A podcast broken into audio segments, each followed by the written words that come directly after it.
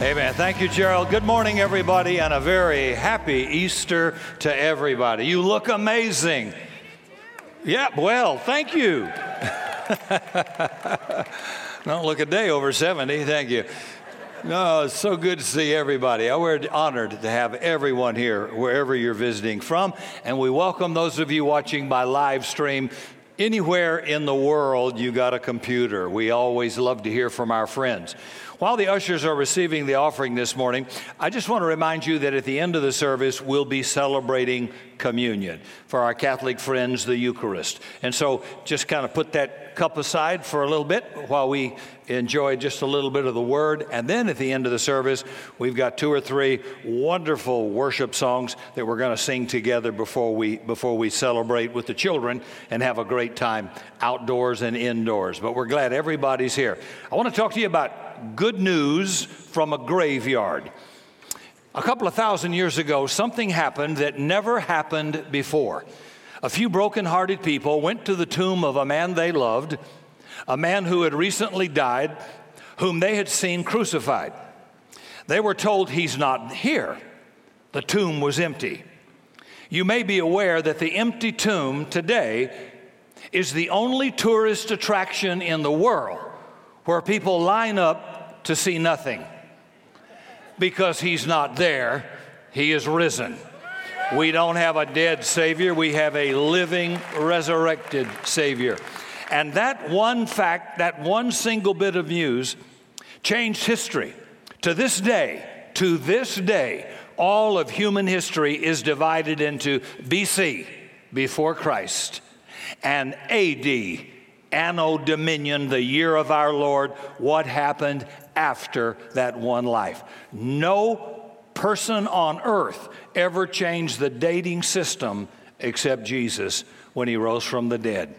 And every person who claims to be an atheist, every time you date a check or a contract, you're attesting that 2015 years ago, Jesus Christ came, died, rose from the dead, and he is alive today. And thank you very much. Now, the reason for that report was not simply that the tomb was empty, that's important. It wasn't a report about where Jesus now wasn't, the tomb. It was about where Jesus was now. All of a sudden, now he's with Mary. He's telling her, Hey, sweetheart, you don't have to go through life being afraid anymore of anything, not even death itself. He's with Peter. He's telling him, Pete, you don't have to go through life feeling ashamed and guilty anymore because you failed so often and you even denied knowing me before I died because I am restoring you. Then he goes to Thomas and he said, Thomas, you don't have to curl up in a fetal position. You can get rid of your pacifier. You don't have to doubt anymore. Not about God, not about the resurrection, not about me. You can live life with faith and hope and joy. And then he's with the disciples and he's telling them, now you have a reason to live, you have a reason to die, and you have a reason to hope beyond death. See, he wasn't in the tomb, he was just everywhere else now, and not just then, but now as well. A guy named Jimmy Gentry put it like this He's not there, but thank God he's here. Not in the tomb anymore, but he's here with us. Now, I want to talk to everybody who needs some hope today. I think for some of you, life's going pretty well this Easter. Everything's kind of on the upswing. And man, I hope that's the case, and I am glad it is. But I'm smart enough to know there's a lot of people for whom that is not the case. I think about a couple where one of them recently received a very difficult medical diagnosis. I think about a woman I know who lost her husband recently under incredibly hard circumstances. I think about a young person who's not sure there is a God. So I want to talk to you, particularly those of you this Easter who might have thought, I'm not sure, as bad as I feel, as helpless or hopeless as I think I am, I'm not sure I even want to go to church on Easter. So let me inform you of a very convenient truth today. The first Easter did not come to people who were happy, who were well dressed, and for whom life was going well. It came to people who had lost their hope, who had lost their leader. They were frightened, they were confused, they were afraid, they were disappointed. That's who he came for. So I want to tell you, we need a hope today that's not superficial and it's not just human. If we could engineer hope, if it was only about our circumstances, we wouldn't even need Easter. A long time ago, a prophet by the name of Isaiah, if you're from England, Isaiah, the prophet Isaiah and his people Israel lived in a really dark time, politically and economically. They were suffering. They were being oppressed by the superpower called Babylon, the most powerful nation on earth. Things were really bad. Isaiah wanted to give them some words of comfort and hope, but he was given this odd message from God. A voice says, Cry out. And I said, What shall I cry? The voice said, Cry out. All flesh is grass, all human glory is like the flower of the field. The grass withers, the flower fades, but the word of our God will stand forever. So God says, Isaiah, get out there and tell people all flesh is grass, all human glory like the flowers of the field. It's here today, it's gone tomorrow. It's temporary, it's disposable, it's not permanent. And you know, he's saying it's like that with people. It's kind of an odd message to give folks who are in a dark place, but it's true. Whether you believe in the Bible or not, it's just true. We live in a culture that doesn't like to talk much about death or really serious matters, which is kind of strange when, when the Lord told us very clearly in the new covenant, it is appointed unto man once to die. You can be buff, you can take your barley green every morning, you can work out the, in the gym, you can be a vegetarian, and you can walk out of here and get hit by a car. You don't know. You can be healthy, you can be buff, you can look really hot, and feel a lump in your breast, taking a shower, and change everything. God says, You're going to die. Your flesh, this body of flesh, is like grass. And like bluebonnets, right now, in full blossom and beauty in San Antonio, Texas. They're magnificent. But every one of us that's lived here more than a, one year, we all know what's going to happen. As soon as that sun breaks out of the clouds, and that temperature rises to 100 degrees and there's no rain for months, they're going to be brown. They're going to be dead as Julius Caesar. So they're pretty right now. Enjoy them, but every one of us knows won't last. Am I telling the truth? All right, now he's using this as an analogy. We need to hear what he's saying. We live in a denial about it. We kind of hope that technology or something will enable us to overcome that, that possibility. But the Bible says people are supposed to think about how fragile and frail life is and flesh is. And for many centuries, people did.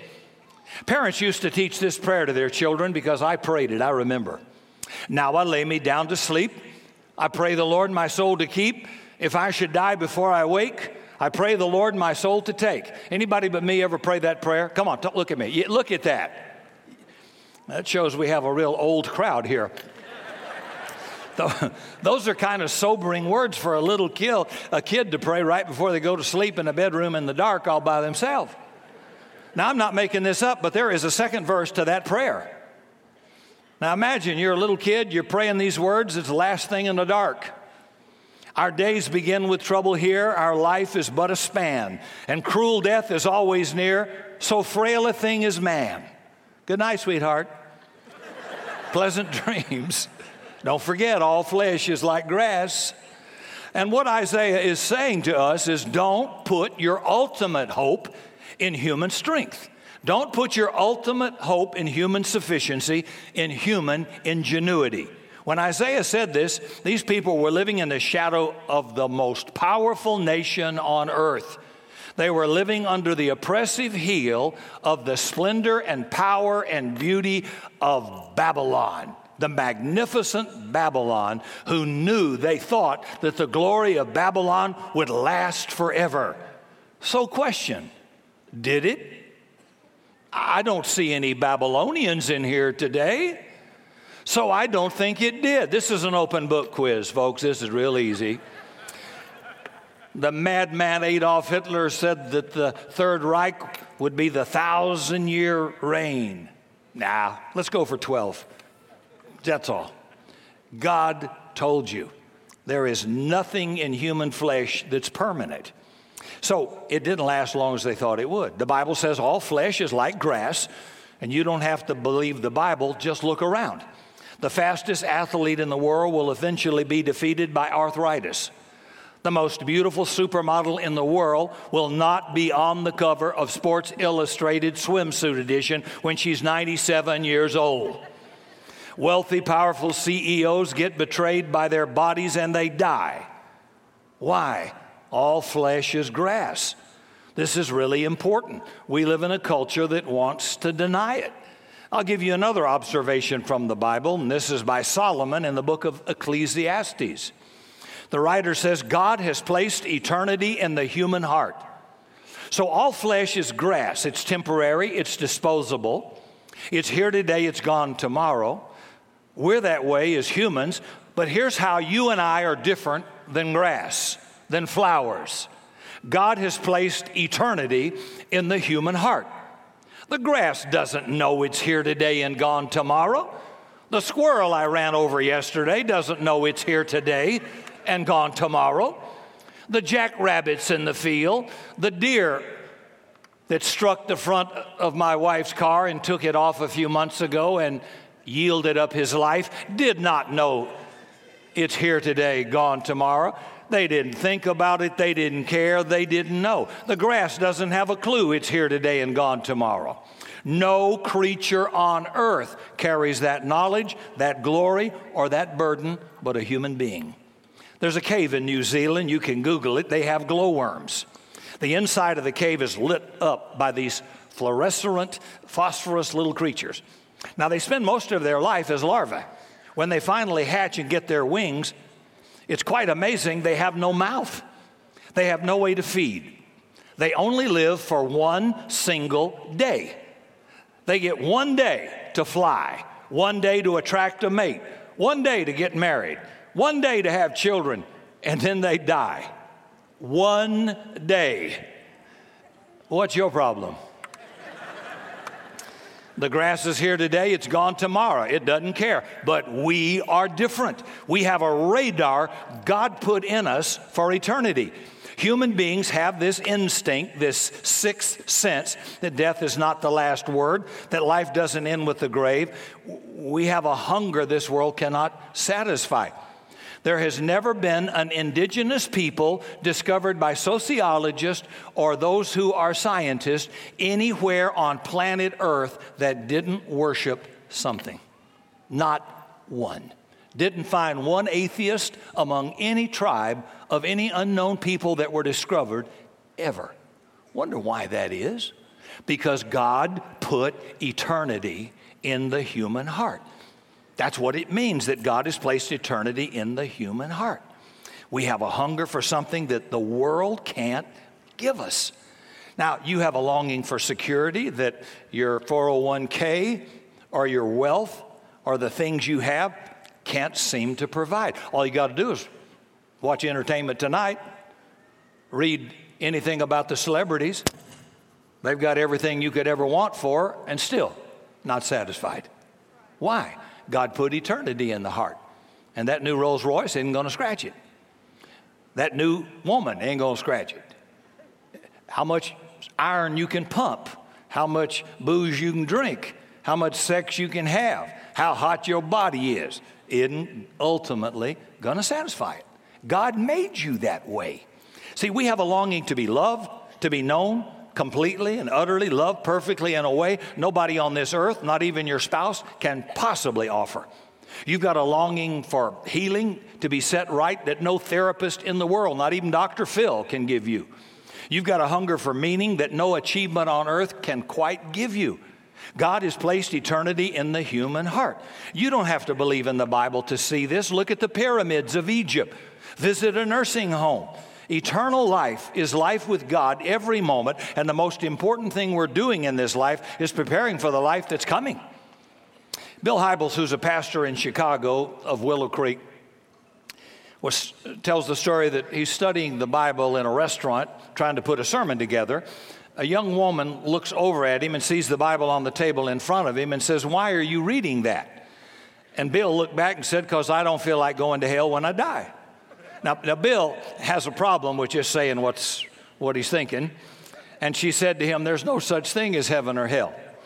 And Bill loves edgy conversations, and he's thinking to himself, Oh, goody, this is going to be interesting. And he said to her, Why do you say that? She says, Why, everybody knows when you die, your candle just goes out, poof. And Bill said, You mean to tell me there's no afterlife? Nope, she said. Bill said, Well, that means you can just do whatever you want to do, right? She said, That's right.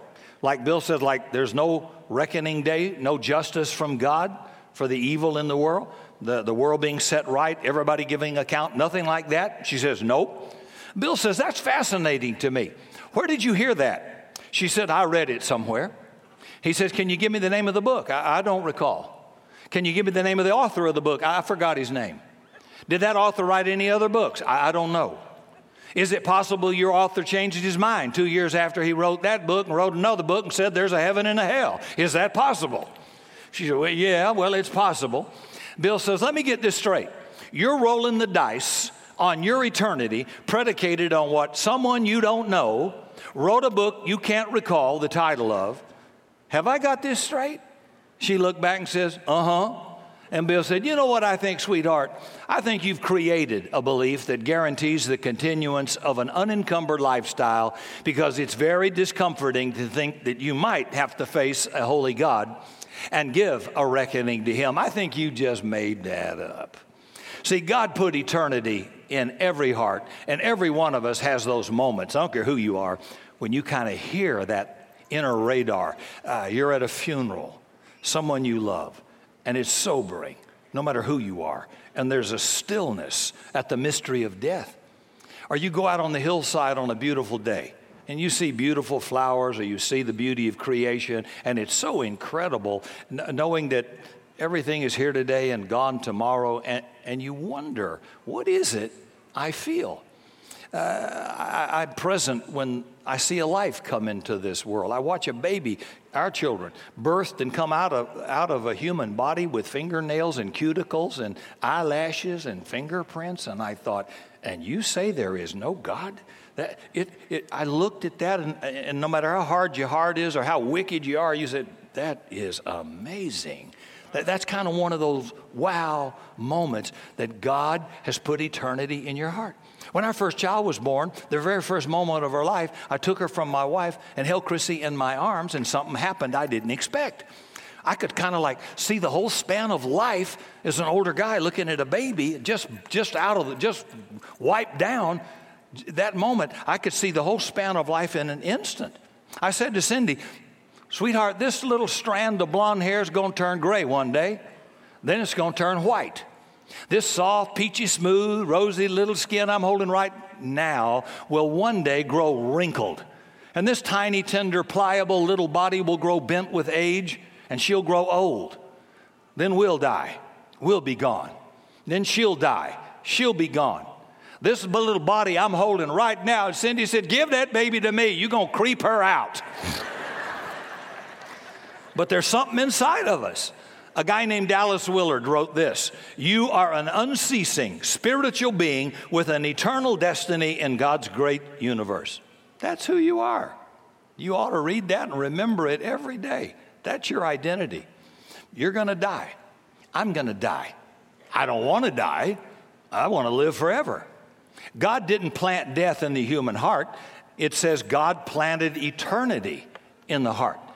Death is not the way we were supposed to be. God didn't come up with death. That was because of sin my sin, your sin, Adam's sin.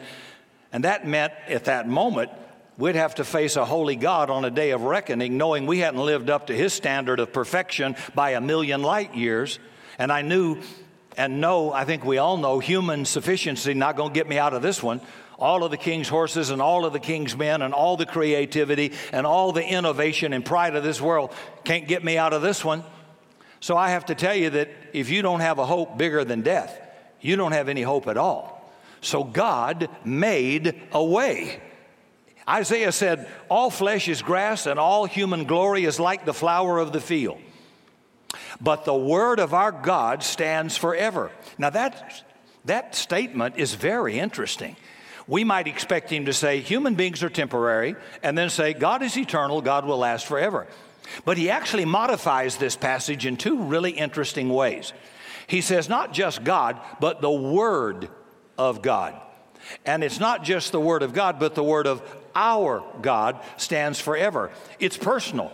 It says, God, who is God, wants to be your God. He wants a relationship with you. And Isaiah is pointing something that's going to come in the future. That word is a picture of who Jesus is, and we don't know that reading the Old Testament until we come to the New Testament. And in the Gospel of John, John puts it like this and the Word became flesh. Hmm, that's a staggering thought. He says, You know, all flesh is grass, all human glory is like a flower. It, fade, it fades away, it's temporal, it's disposable. But the Word of our God, personal relationship, abides forever. He's eternal. But the Word becomes flesh, limits Himself. And this is one of those titles John uses for Jesus the Word, the Word. It refers to Jesus, the Son of God, the expression of God. Kind of like my word is an expression of who I am. Jesus is the expression of God, the incarnation of God. He said, If you've seen me, you've seen the Father, for I and the Father are one. They're one. The Pharisees went nuts because Jesus kept claiming to be equal with the Father, claiming to be God. They knew exactly what he was saying. The Word which is eternal became flesh. Ah, he limited himself. All flesh is grass, it's temporary, it's disposable, it dies. So Jesus humbles himself. He takes on the nature of a servant. He washed feet. He was struck, but he didn't strike back. He was hated, but he didn't hate back. He was cursed, but he wouldn't curse back. He was rejected, but he wouldn't reject back. He was held in contempt, but he wouldn't have contempt for anyone. He was condemned, but he gave forgiveness. And you understand this man Jesus is the word that became flesh. They put him on a cross, they whipped him till he bled, they hung him till he died, they laid him in a tomb. They sealed it with a stone. They put a Roman sentry guard uh, men around him to make sure no one could steal his body. And then the third day came. And Jesus said, I think I'll take my life back. And the stone got rolled away, and the tomb was empty. And eternity now had invaded history, and death, for the first time ever, was now defeated. If Jesus conquered sin and death and guilt and hell and shame, then this same Jesus can conquer whatever stands between you and God. Anything that stands between you and God is never bigger than Him, it's not stronger than Him. Any human being to this very moment, if I confess my sin and ask Jesus to forgive me and to become my Savior, my guide, my friend, my leader, He will actually take up residence in the human heart. Remember, He's not there in the tomb, He's here. And He wants to live in your heart and mind. He goes everywhere I go. I have eternal life. I, you can kill my body, but you can't kill me. And so it's disposable. The flesh will die. Jesus then incarnates himself as flesh, comes out of a womb just like a baby, but he lives a life without sin, able to die for the creation he created once for all. And the Bible says there remains no more sacrifice for sin. There's absolutely nothing you can do to pay that debt that you owe. The wages of sin is death. So either you have to die or a substitute has to die. And all through the Old Testament, they had this picture. Every day they're slaughtering bulls and goats and rams for the atonement of their sins. Every day, blood, the bleeding of animals is being shed. Without the shedding of blood, there's no forgiveness of sins. Come over into the New Testament, and John says, Behold, the Lamb of God that takes away the sin of the world. Only this lamb didn't have four legs, he had two. It was the Son of God, and he became the sacrifice for all of humanity once for all. So there's nothing I can do. It's not something you do, it's something he's done. Christianity is not about praying three times this way, four times this, wear this, don't wear this, eat this, don't drink this, do this, don't do this, jump through this hoop, that hoop, don't do this. That's your works. And the works of righteousness will fail, they will perish. They are ignored by a holy God. It is the finished work of Jesus that merits God's favor. And when I say yes to this Jesus, invite him into my heart out of that tomb, he gives me eternal life. The Father sees me as having been judged Please don't tell anybody that gets in trouble, God's judging you. No, your stupid decision brought some consequences on you. God wasn't even involved in it. If I drive too fast and hit a tree, oh, God, God took him. No, God didn't take him. The fool drove without a seat belt, drive under the influence, and killed himself. I'm tired of hearing this thing. God poured his whole wrath on Jesus it says he satisfied his wrath and was appeased at the judgment on Christ. So, for this sinful world, you, me, everybody that's ever been or will be, God judged him for me. I'll never be judged a day in my life now that I am a follower of Jesus. When the Father looks at me, he says, Ah, already been judged, covered in the blood of Jesus. The blood symbolized death has occurred, judgment has occurred. When you saw a dead animal bleeding, death occurred, blood occurred. When I see the blood, I will pass over you. That's what the Passover was. It was symbolic that a sacrifice had been made, there's no judgment coming to you. And just forgiveness and mercy. But oh man, he, we still got to do it. Got to wear this, don't wear this. Eat this, don't eat this. Go this time, put this on, take that off, do the. Holy cow. It, today, you got to, it's, it's, it's exhausting to be religious. And Jesus took all that nonsense away and just said, Follow me. He that believeth on me shall never die. Because I live, you shall live also. I'm the resurrection and the life. Muhammad never said that. Buddha never said that. Krishna never said that. Nobody. Abraham didn't say it. Mary didn't say it. Only Jesus said it. And then he goes on, Paul, St. Paul goes on to say, For there's one mediator between God and man. How many? Uno. One, one, one. Not one apostle is there. Not even the precious Virgin Mary is there. The man Christ Jesus. One mediator between God and man. Read the book of, of Timothy. The man Christ Jesus. That's my mediator. So today, he's my high priest. I'm not your high priest, He's my high priest. And if you're a believer, you're a priest and a king. You can come directly to the Father through Jesus. Every single person has direct access to Him. That's just the coolest thing in the whole world. So He's not in a tomb anymore. Thank God He's here. God is saying through that resurrection, I want my world back. We get to be part of that. That's why we're here as a church. If you've never done it, if you don't have that hope, that Jesus hope, man, I can't imagine a better day for that decision than Easter weekend. And, and I want to give you one last picture of hope because it's beyond human. When Prime Minister Winston Churchill, probably one of the most remarkable lives of the 20th century, died, they held his funeral in the magnificent St. Paul's Cathedral in London, England. I've been there many times, magnificent. It was named after St. Paul, the Apostle Paul, who lived about 2,000 years ago, who promised another hope. They finished the ceremony and it was remarkable. Everybody thought it's all over, it's done. But to their surprise, there was a lone bugler up in the dome of St. Paul's. And that bugler began to play, just one bugler playing taps. That song in the army that says, Day is done, darkness has fallen, it's time for sleep. Well, that last note died out, and everybody thought, now it's over. But on the other side of the dome, another bugler stood up. He played reveille. That song of the morning, it's time to get up, it's time to get up, it's time to get up. All flesh is as grass, but God's placed eternity in the heart of human beings. Taps, death is not the end, not anymore. So there's only one hope worth having, and it's Easter hope. That's the Jesus hope. And man, I hope you have it. If I can help you or we can help you on that journey, I hope you'll make that call. Our praise team is going to come and play another song written by Nate, who's on keyboard, one of our own members, a beautiful song. And I'd like you to take a moment just during this song, just you and God. Because sometimes on a busy weekend like Christmas or Easter with everything going on, uh, you actually never have a moment to talk with God personally. So this is kind of your moment. Jesus exchanged himself for our sin so we could have salvation and his righteousness. I didn't earn it, don't deserve it, not worth it, can't do anything for it. I just said yes and accepted his once for all sacrifice. And he who knew no sin became sin for me that I might become the righteousness of God in Christ. It's a legal exchange. Here at Summit, Cindy and I, our team and staff, all want something for you. We want you to have life and have life abundant. In God's family, there are no strangers, there are no outcasts. There's no third class.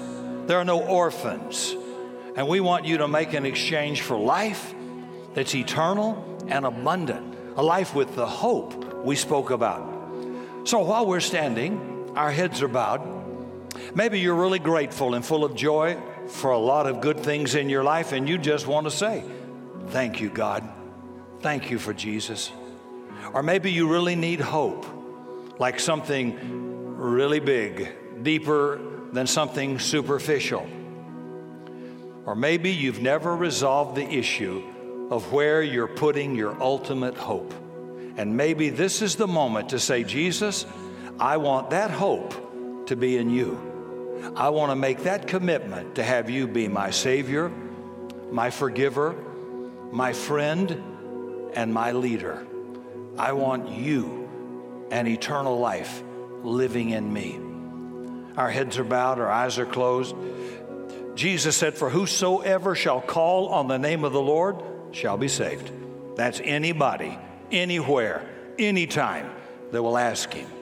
He'll come. He'll come and make his residence in your heart and forgive your sin. He said, My plans for you are good, not evil, to give you a hope and a future. Man, it's great to have a hope beyond the grave and a hope in life. And he says, I'll never leave you and I'll never forsake you. Peter said that to Jesus, but Peter failed. There's no human that can absolutely guarantee that. Only God can. I will never leave you on your worst day or forsake you. That's how much He loves you. If you don't have that Easter hope, if you're not sure about eternal life, if you've never made that choice, that simple commitment that means the rest of your life, don't put that off. I want to pray for you. That's all. I just want to include you in my prayer. Don't want, not going to sign you up for anything. Don't want you to join anything. Just want to pray with you. So, with our heads bowed, would you just let me know to include you? Just slip a hand up and take it down. Just for a second. Come on, just slip it up. God bless you. God bless you. It's a big auditorium, so it takes a moment. I just want to know you're here to see you. Beautiful. Thank you. Thank you. Thank you. Now I'm going to ask you to do something that's just one more thing, but it's a, it's a, it's a great decision. We're here for you. We want to be merchants of good news, not bad news. We're not here to preach a political ideology, a racial ideology. We're just here to preach Jesus, period. Anybody, anywhere, from any place. This is your moment. I'm going to ask everybody that raised a hand or wanted to. Would you, would you, we don't normally do this, but this is a good moment to do it. Occasionally I like to. Would you just get out of that chair? Would you just stand with me right here? Again, nobody's going to bother you. Just come stand. I want to pray with you. I want to see you. Come on. Come on right now. Just step out of that chair. Ask someone to move. If you're with a good friend, they'll come with you. Come on right now. Just get up and come. We're going to celebrate you right here at the front. God bless every one of you, every one of you. God wants you to be sure you have this hope, eternal life, so you can embrace life with all of its problems, all of its temporalness, with confidence and with hope. Hey, little guy, you come on too. Come on, you come on up here to the front. I don't bite. Come on. I stood right where you stand. I got the same Jesus in me that about to come in you. The same hope. God's no respecter of people. Yeah, come on. Come on, little ones, too. God bless you. God bless you, Mom. Cool. That's good to see everybody. You doing okay? I'm so glad you guys are here today. I'm just easy, easy going. Glad you're here. No religious hype. This is just really cool. Anybody? Yeah, come on. Good to see couples coming too. Thank you. Thank you. You're so important to God. I wish I could convey that. It's not based on your GED, it's not based on your SAT, it's not based on your IQ, it's not based on your performance, it's not based on your past. It's just absolute, total, unconditional love for every human being. Your life matters. You were worth the death of God on the cross. Don't you ever feel like nobody. Don't you ever feel like nothing. You are somebody. Now, God's going to give you something great. I'm going to pray. I pray baby prayers. You don't pray in King James unless you're 400 years old. You just pray in English. And so I'm going to pray, and I want you to pray with me, and I want the whole church to pray together. This is a family affair, but it makes it kind of easy for all of us to pray together. So follow me. Say, Lord Jesus, I confess you are the Son of God. I believe you died for me and rose from the dead. You paid for my sins. I receive this gift of eternal life, paid for by Jesus. Come into my heart today as my Savior, as my Lord, as my friend, as my guide. Thank you, I have a hope and a great future. Thank you, your plans for me are good, not evil. So I receive you, Lord. Help me discover your purpose for my life and help me fulfill it in my generation. I thank you and praise you in Jesus' name. Now, would you just shout amen? Thank you, Lord. Thank you, Lord, for the magnificent gift of Jesus. We are just crazy about you and thankful. For more information on Rick Godwin and product available, visit summitsa.com and click on Bookstore.